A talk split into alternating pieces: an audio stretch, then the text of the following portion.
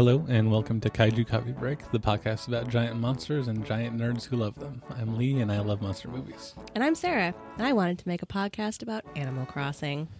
Good morning, Lee. Morning, how are you? I am legally qualified as alive. The I am drinking my coffee, which is helping me wake up. But yeah, I'm I'm dragging along right now. Yeah, I think we both are. What are you drinking?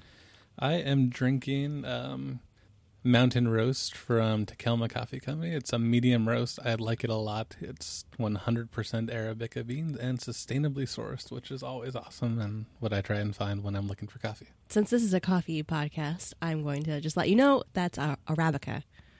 Arabica? Yes. There are two different species of coffee, Arabica and Robusta. Arabica is the more expensive one. Uh, Robusta is cheaper. So, like, a lot of times you'll find Robusta in Folgers coffee type, uh, cheaper coffee brands and blends and stuff. All right. I believe I knew that. I just ha- can't talk good. So, Okay, well, have a, have another sip of that coffee there, love. all right. I am drinking uh, Evans Brothers Big Timber Blend. It's a dark roast, fair trade, roasted in Sandpoint, Idaho.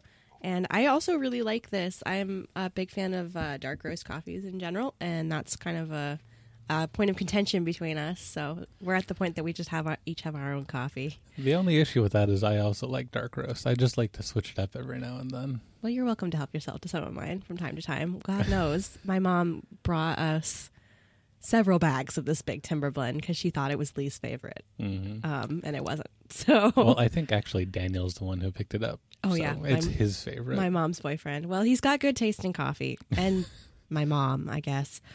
Um, anyways, All right. So, are we ready to talk about the movie then? I as ready as I'm ever going to be. So, the movie we're talking about this week is uh, Godzilla from 1954 Yes, we watched it yesterday. in uh, two parts. Um, if you want to watch it, you can buy the Blu-ray collection from Criterion. It's the Showa collection. I have it. It's very nice. Um, I recommend it. Yeah, the art, kind of the art book that comes along with it, is real uh, impressive. It's it's very cool. I like it. Definitely vivid too. Yes, they use a lot of uh, bright colors. But you can also find it on Amazon Video Rental, HBO Max, and Criterion actually also has a streaming service that they offer. Yeah, so the last three of those were all streaming options for people who have good internet, unlike us. Yeah. All right. So Godzilla 1954 is an hour and 36 minutes long. Uh, the only monster in it is Godzilla. Well, hang on a sec. Humans are also the monster in this one. okay. Do we have to list them in every movie then? Yeah, probably. Okay. so there are two monsters in this movie Godzilla and humans. Um, humans are seen pretty much throughout the whole movie. Uh, Godzilla is first seen 14 minutes in, you just see his leg. 22 minutes in, you see his glorious head. And 45 minutes in, you get the full body shot. You're such a nerd. I know.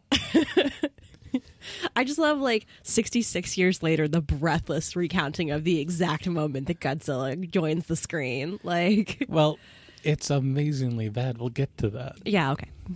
All right. So where does this take place? Uh, this is set mostly in Tokyo, but also on Odo Island, which is a fictional island south of Tokyo. It's actually, uh, I thought this was pretty interesting, based on uh, a real island chain that is located south of Tokyo.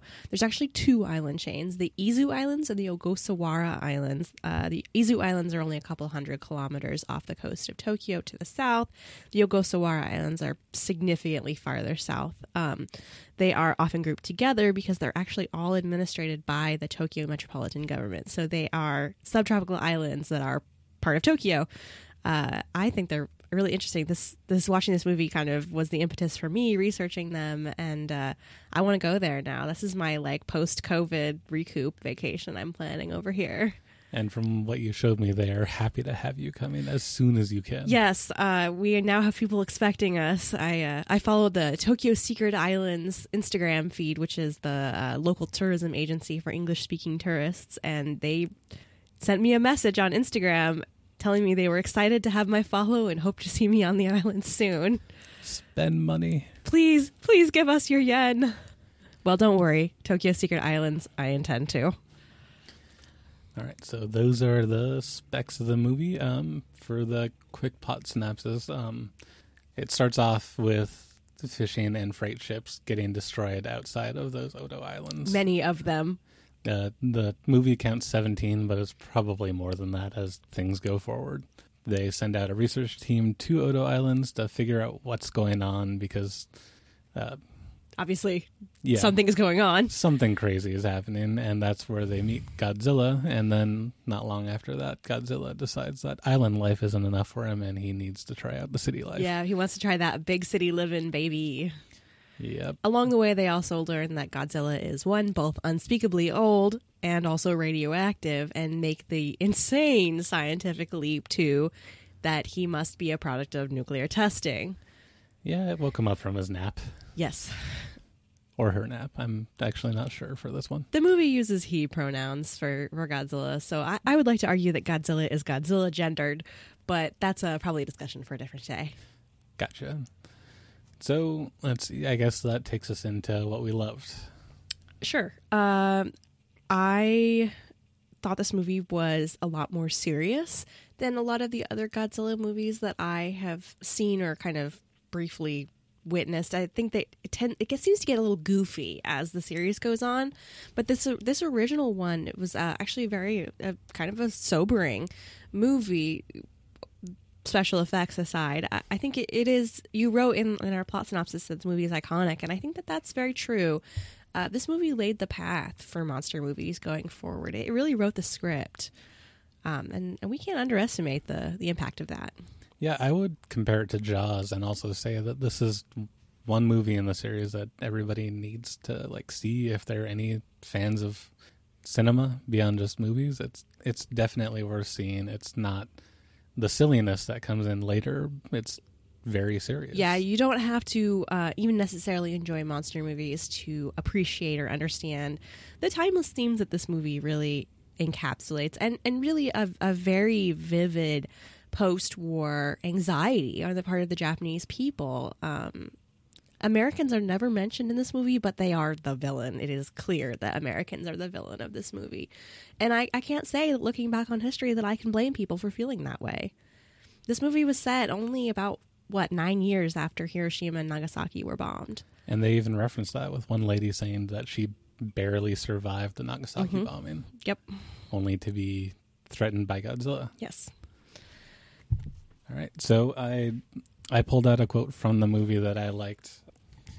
This is after their um, first big encounter with Godzilla in the city, and um, they go to the main scientist whose name I don't have written in here. Um, do you remember who he was? Sensei. Sensei. So they the government comes to Sensei and says, "We want to know if there's a way to kill Godzilla." And he looks at them astonished and says, "Impossible. Godzilla was baptized in the fire of the H bomb and survived." And I just I love that translation. I'm it's great to me. Uh, I think um, it stands out. Yes. Uh, I think it was an excellent translation. I, I wish I knew exactly what they said, but unfortunately, my Japanese is only so so. Well, it's better than mine, well, thank you. Arigato. but that's a low bar. Okay, you didn't have to say that. Well, for me, that's a low bar. I thought the professor overall was uh, uh, probably one of the the more serious and sobering characters. He spends the entire movie pretty much depressed at the idea that the government only cares about killing Godzilla. But but you could argue he he's pretty short sighted. Godzilla is killing people Yeah, left he- and right. He's a scientist and he wants to know how Godzilla survived the H bomb testing and believes that knowing that is important to humanity.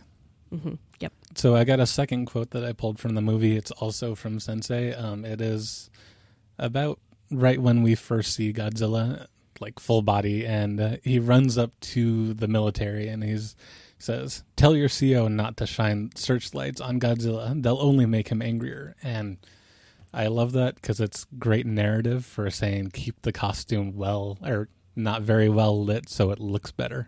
They do shine search- searchlights on him later in the movie, in fairness.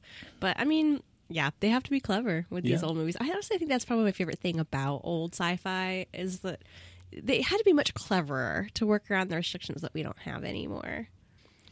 yeah, and like I just enjoyed it. Uh, some of those the scenes like that kind of stick out to me just for the justification aspect of it. Mm-hmm. Uh, well, it's it's kind of reminds me like so much of what we think of as being extremely iconic really harkens back to technological implications. Like the only reason that Mario was wearing overalls is that it was easier to render and you could it was more clear to render in an 8-bit format. Yeah. And now we wouldn't we wouldn't imagine Mario in anything other than overalls, but at well- the time it was only because Yeah, it it is. That's another thing that's become iconic, like the plumber in overalls of all things. despite the fact that you don't actually see Mario Plum until like the Wii U version of that game. yeah, and even that's kind of Specious. yeah. yeah, I don't. I have never personally plumbed by whacking a hammer onto a pipe until it broke, but Well, then you're not plumbing. obviously, I well, I raised my eyebrows at him. All right, so uh, I'm also going to jump to the ending here. Uh, the because we're still talking about what we loved. yes, uh, there's three characters: Emiko, Ogata, and Serizawa. Uh, Emiko is supposed to be uh, betrothed. Is that the right arranged marriage? Yeah, I think she's in an arranged marriage with Professor S- uh, Serizawa. Yeah. But they have that going on. Ogata is Emiko's uh, secret lover, and throughout the whole movie, they're trying to tell her dad about it. and and Serizawa. Yeah, but um, the at the end of it, spoilers: Serizawa dies with his um, sketchy science to kill Godzilla. Um, he dives down to plant the the thing next to Godzilla to ensure that it happens. It's basically an oxygen based bomb. Yeah, I'm going to talk a little bit later about the use of oxygen as a weapon because I, there actually it is sketchy science, but there is actually a basis for it Mhm. that I think is pretty interesting. But we'll we'll get to that in a minute when we talk about stuff we didn't love. Yeah, but the the point I wanted to get to here is that when Serizawa and Ogata are going to dive, Emiko only says goodbye to Serizawa. So I think she knows that he's going down there to die. Oh, I felt like it, I mean, I had having uh, having not seen the movie, I, I felt it was fairly obvious that Serizawa intended to not come back because he had burned all his research and he was intent on not allowing that information to fall into enemy hands. He only agreed to use his oxygen weapon after he was pretty sure that no one else would be able to reverse engineer it. Like everyone else in this movie, he was obviously uh, thematically based around the idea of reducing nuclear prolifer- pu- of reducing nuclear proliferation. hmm And at that that same scene where he's burning his research, Emiko also falls over crying because I think then too she knows what it means for him to agree to this. hmm Yep. Right. So So you is- liked the the plot ending of Serizawa dying? yeah? Well, it made me sad. It is. It's, it's sad. Uh, he, I actually uh, thought that Serizawa was probably the best character of the movie. I, I enjoyed him the most. He uh, had the most growth. None of the other characters really grew at all from the experience, but he actually had a documentable plot of character growth and and I also liked that in a movie that otherwise is quite tropey, he was not that way. He, was presented originally as something of a mad scientist. He had an eye patch. He had all the hallmarks of a big movie baddie. Yeah, I had some big misconceptions about him when I first saw went in to see this movie because I had seen screenshots and like, oh, that's a mad scientist Yeah. for sure. Immediately upon seeing Serizawa, you think that's the bad guy of this movie, and in the end, he sacrifices himself. And and the last thing he says is he wishes Emiko and Ogata a, a wonderful life together. I mean, it's it's sad. It's it's quite sad. Yeah, Um, so that leads me into what I didn't love, which was the complete and wholesale destruction of everything good about Serizawa. I actually liked him. He was my favorite character. So the fact that he sacrificed himself in the end was sad, but also made sense. it did. It made sense. I mean, I, I understand. I, I think that um, the also the picturing of a scientist as as a sort of a, an, a character of ethics is not that common in movies. Even now, most scientists in movies are uh, kind of operate by the if you can do it, you should sort of attitude. And so I liked that he was very aware of the societal implications of his research. Um, but I'm going to get into that again in a minute. You can talk about what you didn't like first. well, that, that's because it's in the scale of the movie. It's not a big thing. Um, in the what we didn't love section, there's a, a scene where we haven't met Godzilla yet, where this old man is on a beach. I think he was the village kind of head leader, chief Elder or sort of person. Yeah. Yeah, well, he's he says Godzilla is the cause for all our our catches not our fishing being terrible. And they kind the younger generation scoffs at him, and he is quick to call one of the ladies a cow and threatens to feed her to Godzilla, and that that doesn't hold up to my modern standards, I guess you could say. In fairness, it harkens that that is referenced later in the movie when uh, somebody I can't even remember who it was testifies that in the past they used to appease Godzilla. it was the same guy. Oh, okay. So the same guy then testifies in front of the the Japanese Congress that they used to appease Godzilla by taking a young woman and putting her in a raft and setting her adrift for Godzilla to eat. to snack on. Yeah. This is before Godzilla was established as being a character that ate radiation. At this point, Godzilla is still just eating fish and people and a lot of train cars. yeah, they call him a dinosaur in this. It's because he's he's actually not based on Japanese mythology. Godzilla is supposed to be a dinosaur. Like that is I, I, I researched it a little bit because I, I had assumed all this time that Godzilla was based on Japanese mythology, but the the writer for this movie uh, came up with him during a plane trip. Uh, thinking of trying to think of another idea after he was denied an Indonesian visa to film the movie that he was going to film in Indonesia. Um, so yeah, Godzilla is not based on Japanese mythology. Godzilla is a dinosaur. Yeah. All right. So I think it's your turn to talk about what you didn't love. Oh, weird. I have written here the science is sketchy. Uh, Yeah. I, I actually, in hindsight, really love this scene where Dr. Serizawa uh, reveals to Emiko the science, like the research that he's doing. He drops a little, basically, nuclear Alka Seltzer into the water, and the fish that are in the tank, so he's got a fish tank, uh, the fish that are in the tank just kind of bamf into skeletons. And if I could figure out how to do that, oh boy, howdy. I would not you have. wouldn't get the fish though. Uh, okay, you're right. I wouldn't do that to fish. Fish are innocent, but I would do it to some people. uh, I, I apparently do not have some of the ethical restrictions that Dr. Serizawa has. Um, either way, th- obviously this is ridiculous, and his excla- explanation for it that he split an oxygen atom to produce a liquid is obviously pretty specious. I think hopefully we all realize that if you split an oxygen atom, uh, it's going to blow up. Uh, that's how nuclear bombs work. But with that said, there actually is some basis in fact for the idea of using oxygen as a weapon. In fact, this is how our body's immune system works. Uh, the production of what are called reactive oxygen species, they are uh, ionized oxygen molecule. So oxygen as it exists in the atmosphere is pretty inert, but it can be ionized in a couple of different ways uh, by our body's metabolic system or even by ionizing radiation and it will pick up a charge and at that point it can just start bonding to uh, the molecules in our body and produce oxidative stress and oxidative damage. Um, the human immune system works this way in a couple of ways. Platelets use this to attract other platelets to the site of an injury and also uh, neutrophils a type of white blood cell will engulf bacteria and then just bombard it with radi- uh, these reactive oxygen species. This can also happen from ionizing radiation. If you are radi- irradiated, a big part of acute radiation sickness is oxidative stress uh, that makes you sick, causes your hair to fall out, makes you sick to your stomach. All of this stuff is oxidation inside of your body. So the idea of a, a weapon that creates reactive oxygen species in essence, you're turning water into hydrogen peroxide. Um, would that kill Godzilla? No, probably not. But I mean, there are a lot of scientists who still believe that this is the primary reason that human bodies undergo aging is reactive oxygen species. Uh, I, I honestly don't think it's as popular of a theory anymore. But if you look back, if you remember back to your childhood, you, you'll probably remember a lot of people talking about free radicals um, in the diet back when we were kids, and that is the same thing. A free radical is a reactive oxygen species. Um, so yeah, the, I actually think that this is sort of interesting. Uh, probably this was cool and brand new when this movie came out, and so it made sense as a weapon. Like I said, do I think it would kill a nuclear powered monster? No, I, I don't think it usually even kills human beings, but it is a clever idea. Yeah.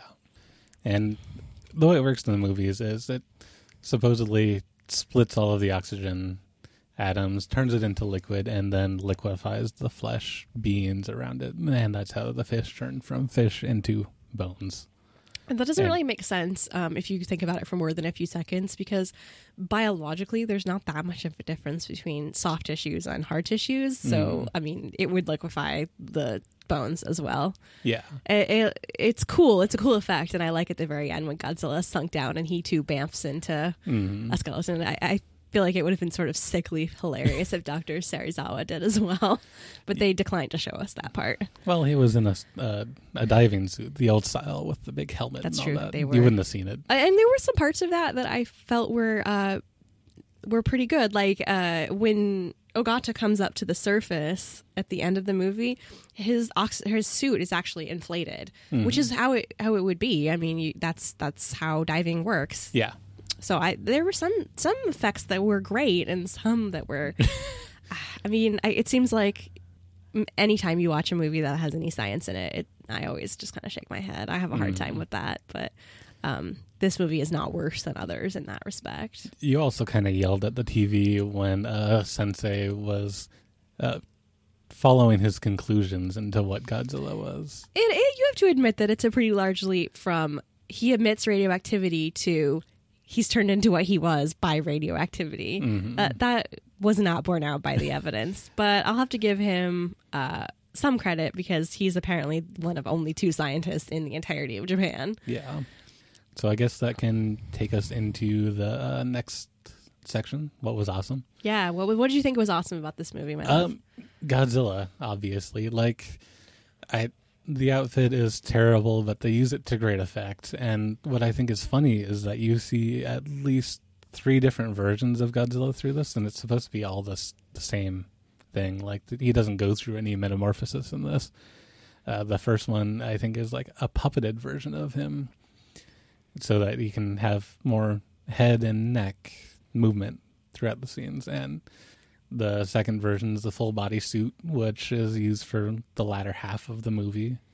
And the third one, which is most funny to me, just is when um, Sensei is giving his presentation and he suppose shows a supposed picture of Godzilla that he took there, and it looks wildly different from anything else we see. Then, I actually thought that picture was great. I loved that picture. Godzilla was had a look of like he was in the shower and someone pulled back the curtain and he's just like, "Hey, do you mind?" yeah, no, it's a great picture. It just doesn't look at all like Godzilla did. No, there there wasn't a lot of continuity between the uh, different versions of Godzilla.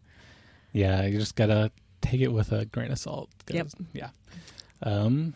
Anything else you wanted to say for Godzilla's outfit? Godzilla himself. I mean, there are definitely some times when you can see that it's an it's clear that it's an outfit with a person inside of it. The way the fabric drapes of the costume, it's obviously that it's fabric draping. But overall, I think that they did the best they could with uh, what they had at the time. And and I um, wanted to mention that this movie had roughly three times the budget of the average movie at the time in Japan. It cost a hundred million yen to make, which is uh, a lot of money. Uh, it was a lot of money back then, and, and the equivalent in U.S. dollars today would probably be pre- pretty significant. It was so much that w- they actually mentioned how much it cost in the trailer.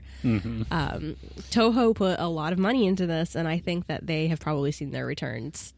A few times over. Oh, many, many times over. The original movie made about, I think it was almost three hundred thousand yen. So, uh, sorry, was it three million yen? How much did I say that, that it cost? It cost a hundred million yen, right? I thought it was a hundred thousand. No, 100,000 yen is not that much money. Yeah. yeah. I think it was 100 million. Um, either way, they made about three times that on the the DVD or not DVD, the rentals at the time, um, and the the theatrical release. But Yeah. over the last what 66 years, I'm sure that they've made their money And- long back. the many many movies. Yes, all the movies that it has spawned, and all the cease and desist that they send my sibling every once in a while. Which we get, might get one to frame oh, I can't I'll wait to get a Toho cease and desist. we love you, Toho. Yeah. All right. So, um, Sorry, we broke into your elevator that one time. It was an accident. Not really. I we wanted were to. allowed. I think. There was no signs at all. It was the weirdest thing. They so they have uh, a to- uh, Toho has a statue of Godzilla on the head. Yeah, just the head, the upper part of Godzilla, um, um, in Shinjuku in uh, Kabukicho, and so we heard that you could get up to it, but it was not obvious. Like, we we went into the building and it was actually a cinema, and we just kind of kept walking, and we were like Godzilla, and they were like, oh, this way, this way, and so we just followed them, but like past signs that said no admittance and hotel guests only. And Yeah, it was, it was a cinema and a hotel, and you had to like walk up to the hotel concierge and say Godzilla, and she points to the elevator. Yeah. And- uh, just like every other fun experience we've had in Japan, we were never quite sure if we were actually allowed to be there. But um, anyway, so sorry for that, Toho. Please don't sue us. Yeah. So let's see. Uh, the next thing on what was awesome was the music. Yes, this movie has amazing music. It's it is I, as iconic as the movie itself. I would argue. Yeah, it it's right up there with um, Jaws for me, and I actually have a couple of versions of the music of the, from this on my playlist just because I like it so much. It's great. Yeah. Now, tell us again who uh, orchestrated the music. Akira Ifukube. Ah, okay. Yeah, and I all three of the main themes that you hear in this are generally heard at least once in every movie since it. Every Godzilla movie, Well, yeah, not yeah, every movie. that would be wild. yeah. It'd be cool though. Anything else you want to say about the music? Uh, just I don't know. It It's Listen great. to it. Listen to it. yeah, I'm sure you can find it on Spotify, YouTube, whatever. definitely Spotify. Yeah. The the Shin Godzilla versions, which are a bit more bassy than this, are on Spotify, Mm. but also good. You'll hear us talk a lot about Shin Godzilla. This the probably the most recent Japanese Godzilla movie uh, came out in 2016. Yeah, Uh, it was made by the filmmaker who made uh, Neon Genesis Evangelion. Uh, it's it's good. You should watch it. We'll discuss it eventually. later. Yeah, that Well- down the road because I think we're going in chronological order on these. so- we might honestly have to skip to it just because we will end up referencing it so yeah, much. we're going to talk about it a lot. It, it's my favorite Godzilla movie and the first Godzilla movie that I ever saw. yeah, Um, I just I love me a two hour movie about Japanese bureaucracy. um, I want to talk for a minute while we're talking about kind of what is what was awesome. I, I touched on this earlier, but the cultural impact, uh, not only the impact of the movie, but sort of the the cultural touchstones that it. Uh, referenced, I think, were were important to talk about. If you're going to talk about the first Godzilla movie, um, the, kind of the environment around when this movie was made. So th- this movie came out uh, nine years after the bombs were dropped on Hiroshima and Nagasaki. And by the way, if you ever get the chance to go to either of those cities, I recommend them both highly. They are beautiful. I think Nagasaki might be the most beautiful city in Japan. It is so gorgeous, and Hiroshima is an amazing, welcoming. Thriving, beautiful city full of like the nicest people in Japan. I go Carps. yeah, go Carps. um, but really, like I, I, the first time I went to Hiroshima, I was so afraid that as an American, I would be treated with probably understandable disdain. But we were there for 20 minutes walking in the park, and a man came up to us and said, "Are you Americans?" And we said, "Yes." And he said, "Welcome to Hiroshima. We're so happy to have you here." Yeah, that that eased me a lot too when we were Well, there. and we had spent the entire train trip into Hiroshima talking with a woman on the train who was coming back from a vacation. Um, and show me your vacation pictures. Yeah. And yeah, the people in Hiroshima are the best, and Nagasaki is beautiful, and uh, what happened to them was unforgivable. but whatever. They've been rebuilt since. Um, Yeah. So, so nine years before this movie was made, Hiroshima and Nagasaki were bombed. Uh, the same year that this movie was made and came out, the United States was conducting nuclear testing in the Marshall Islands and Bikini Atoll, um, and had actually sent notice to the Japanese government that fishing vessels were to stay out of what they called the Bikini Atoll exclusion zone, uh, where they were conducting hydrogen bomb testing. For whatever reason, not all of the the fishing vessels received this notice from the Japanese uh, security forces. Uh, one in particular, called the Daigo Fukuryu Maru, uh, was a tuna fishing vessel that was piloted by a 22 year old Japanese man. And uh, they wandered a little too close to this Bikini Atoll exclusion zone and ended up being caught up in not the explosion itself. The, the fishing vessel was not harmed. In fact, it is in a museum today uh, in Tokyo, but they were affected by the radioactive fallout. The the bomb was exploded above the water, but obviously affected the the water below it too, and ended up raining raining uh, radioactive coral bits down both on the Bikini Atoll. Some of those islands are still uninhabitable, as well as many of the boats that were in the area. Um, n- none of the men on board this Daigo Fukuryu Maru died immediately, but they all suffered from acute radiation sickness and unfortunately were infected with hepatitis from blood transfusions, when they were being treated for the radiation, the one of them, the I don't even remember what his role is, but one of the men died from hepatitis and is considered the first person to die from a hydrogen bomb. Uh, his last words, or his, I guess in Japanese, the dying wish is a better translation, was um, I pray that I am the last victim of an atomic or hydrogen bomb. He died in 1954.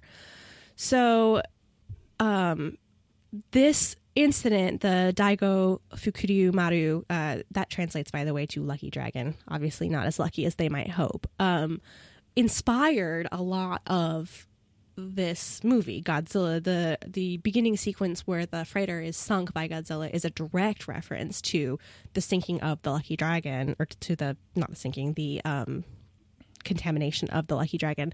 Uh, but but the incident, the the testing in Bikini Atoll, also affected a lot more things in Japan. The, a lot of the tuna that was caught in that area was deemed un unpalatable or un you can't you couldn't eat it. And so the japanese tuna market was decimated in 1954 by this because nobody knew what was safe to eat and what wasn't. And of course as we both know now going through the coronavirus pandemic it doesn't really matter whether something is safe or not. If it's if people think it's unsafe they won't do it. Hmm they will they will be afraid of it. Yeah. um rightfully or not. So the tuna industry in japan was decimated and took a long time to recover.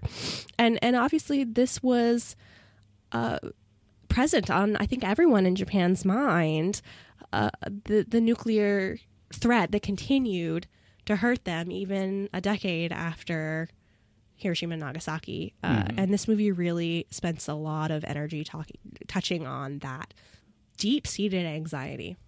Yeah, and um, at the end of it, Sensei even like basically looks at the camera and talks about the dangers of nuclear power and nuclear testing. Yep. So that I think was uh, I put that under what was we thought was awesome because I, I think it's uh, important to talk about. The movies get goofier as they go, and, Yeah. and they stop being quite so pointed. Um, but this particular one is is sobering. It's it's a hard movie to watch. Um, Yeah. I enjoyed it, obviously. Yeah, this one and the uh, sequel, um, Godzilla Raids Again, are pretty similar in tone. Um, and then after that, that's when the silliness starts and the, this change begins to happen. Yeah. Well, you have to make money somehow. People Yeah. only want to be depressed for so long. That's true. Uh, and, I also think that watching this movie in the time that we are watching it was especially pointed to me as a healthcare professional working in a hospital in a very challenging time for healthcare professionals. Uh, obviously, if you're listening to this after the fact, we are recording this during the coronavirus pandemic. Uh, we all have people that have we know that have been sickened by coronavirus and even died. Um, I'm working in a hospital where I perform the testing and I'm exposed to this virus constantly. Uh, watching a movie about this pandemic reminded me, or rem- about Godzilla, reminded me a lot of the missteps that we've made in working with the pandemic, starting with the the science being just real specious and sketchy. Like we do our best when something new rears its head. We, we have to move as quickly as we can, and it leads to incorrect assumptions being made. Sometimes, I mean, in Godzilla, like I said, there wasn't really enough evidence to suggest where Godzilla actually came from, but they were quick to jump on it. Uh, They had a, like single pieces of evidence that they took to there as far as they could possibly. But we do this. We've done the same thing in 2020 with this virus. We were using hydroxychloroquine to treat coronavirus patients up until a month ago, despite the fact that a lot of people believe that there wasn't really any evidence to support it. Yeah. And it's all political, politicized, right? Mhm. Like, and and I think that this movie shows that fairly well too. There's a scene where uh, a woman very nearly beats the living daylights out of a politician because he is more concerned with how the public will react to information about Godzilla than warning the public about what's to come. And I mean, if you can't see the parallels to that in Yeah. 2020, I can't help you.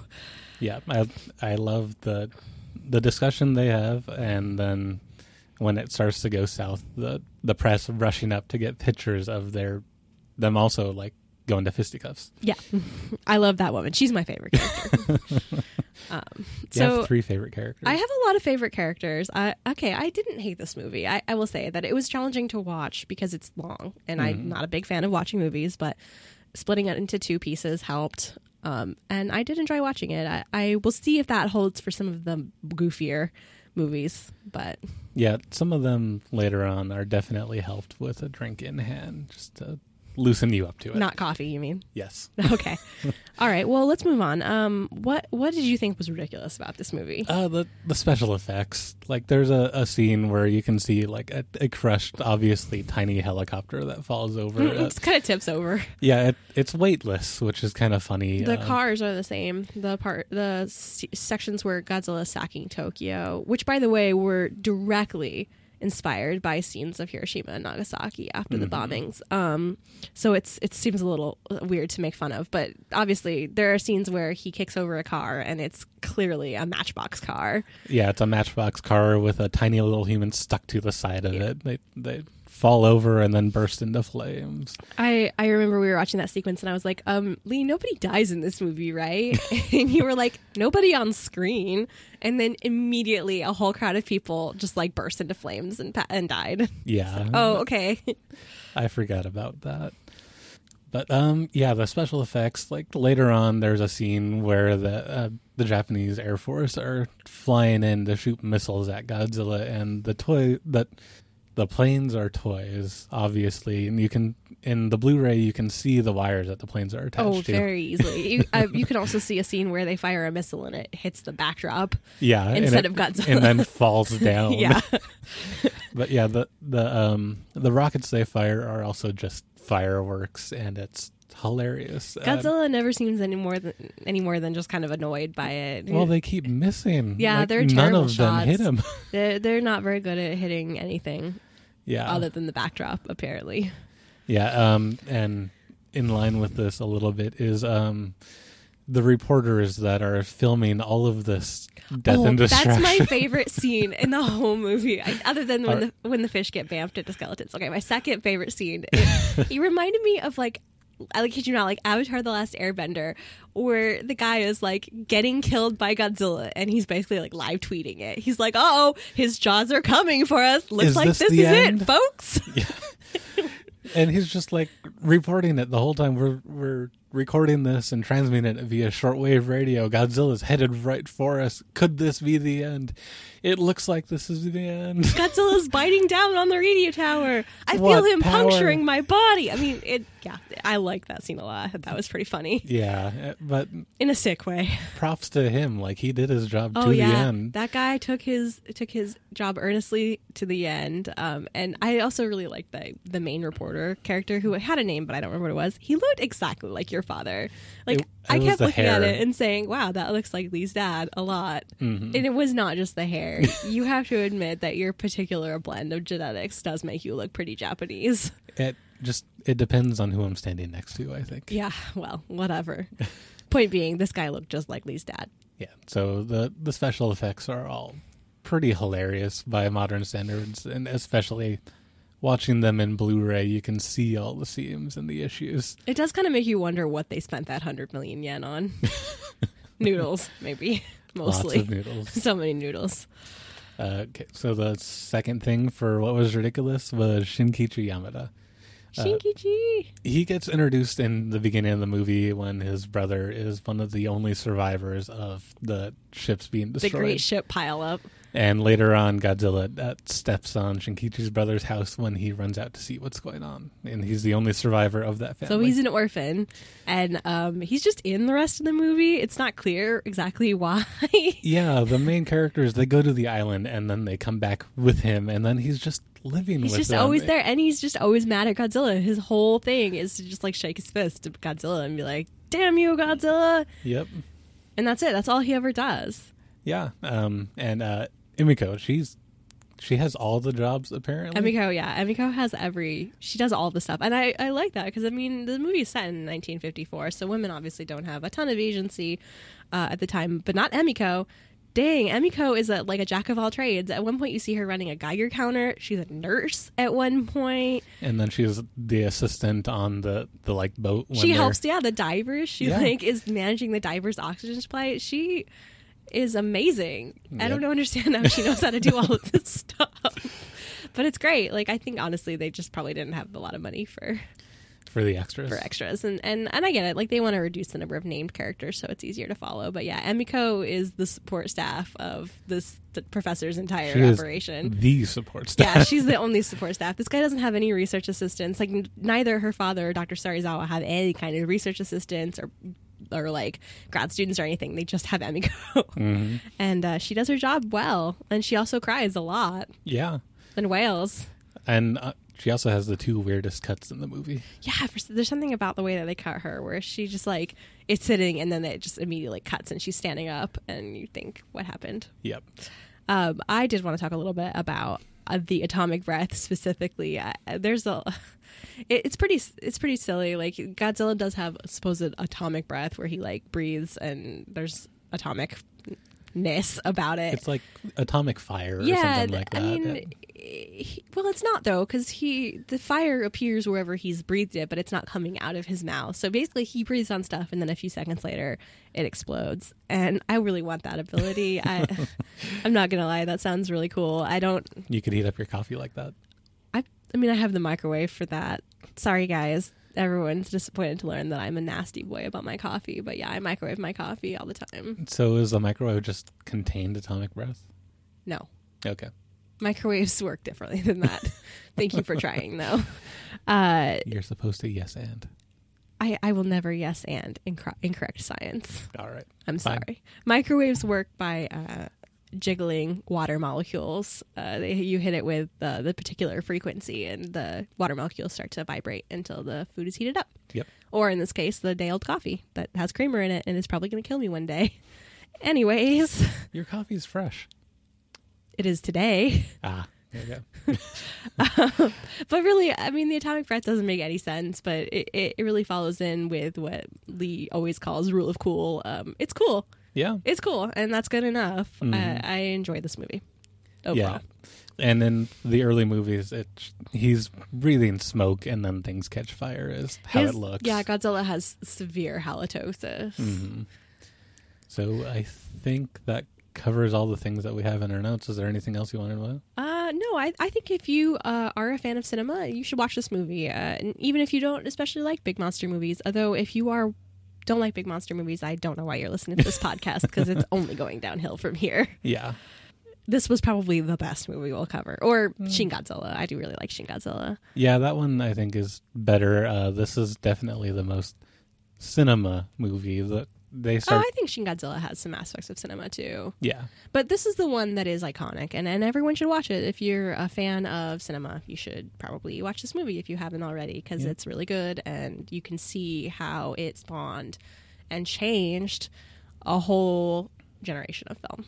probably honestly, movies just after it. Period. Even through to today. Yep. Uh, well, I think that's it for us today, right, Lee? Yeah. Um, the next movie we're gonna watch is Godzilla Raids Again. Okay, what year did that come out? Um, I will tell you on that episode. Oh, okay. Ooh, I, It was a couple years after. I, I like it. Really, leave them wanting. Yeah. Well, we have been Kaiju Coffee Break. I wanted to take a minute to thank the people who were involved in production of this. Um, we want to thank especially Pants Pending Studios. They helped us wrangle up all of the equipment that we needed to start a podcast, and, And- they've just overall been very supportive. Andrew Dresden and Amanda, his wife, have been invaluable in the production of this podcast. I want to thank my siblings Sen for always having faith in Godzilla and helping us come up with a Godzilla religion in a back alley Tokyo restaurant last year. Mm-hmm. Uh, and I would like to thank Coffee. Thank you to Evans Brothers Coffee, and thank you to Takelma Coffee Roasting in Roseburg, Oregon, for, For- supporting us, For fueling us. for fueling us. um, and if you like this podcast and you want to subscribe, you can pick it up anywhere podcasts are published. Mm-hmm. You can also find us at pantspending.com and on Facebook and Instagram and Twitter at Kaiju Coffee Break.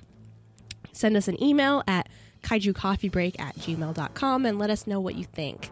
If you have any ideas, movies that you want us to watch, things to discuss, hit us. We're happy to hear it and ready to talk about your favorite monster movies and also things that I hate.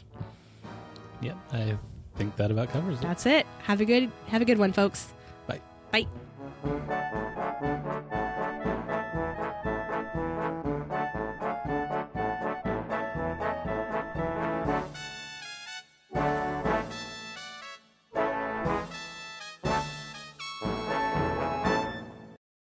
At one point in the film it says 17 total ships are destroyed in that time It's like before they even like see what's causing it. it's like Battleship, the, game we played when we were kids. I was terrible at that. Well, maybe because you're not Godzilla. I also had no one to play with. So Let's have a mode of silence for that. That was the saddest thing. It's gonna be heard all day. I'm gonna drink my coffee while you read this. let me check some of mine. Glug glug glug glug. I, I gave you some foley there.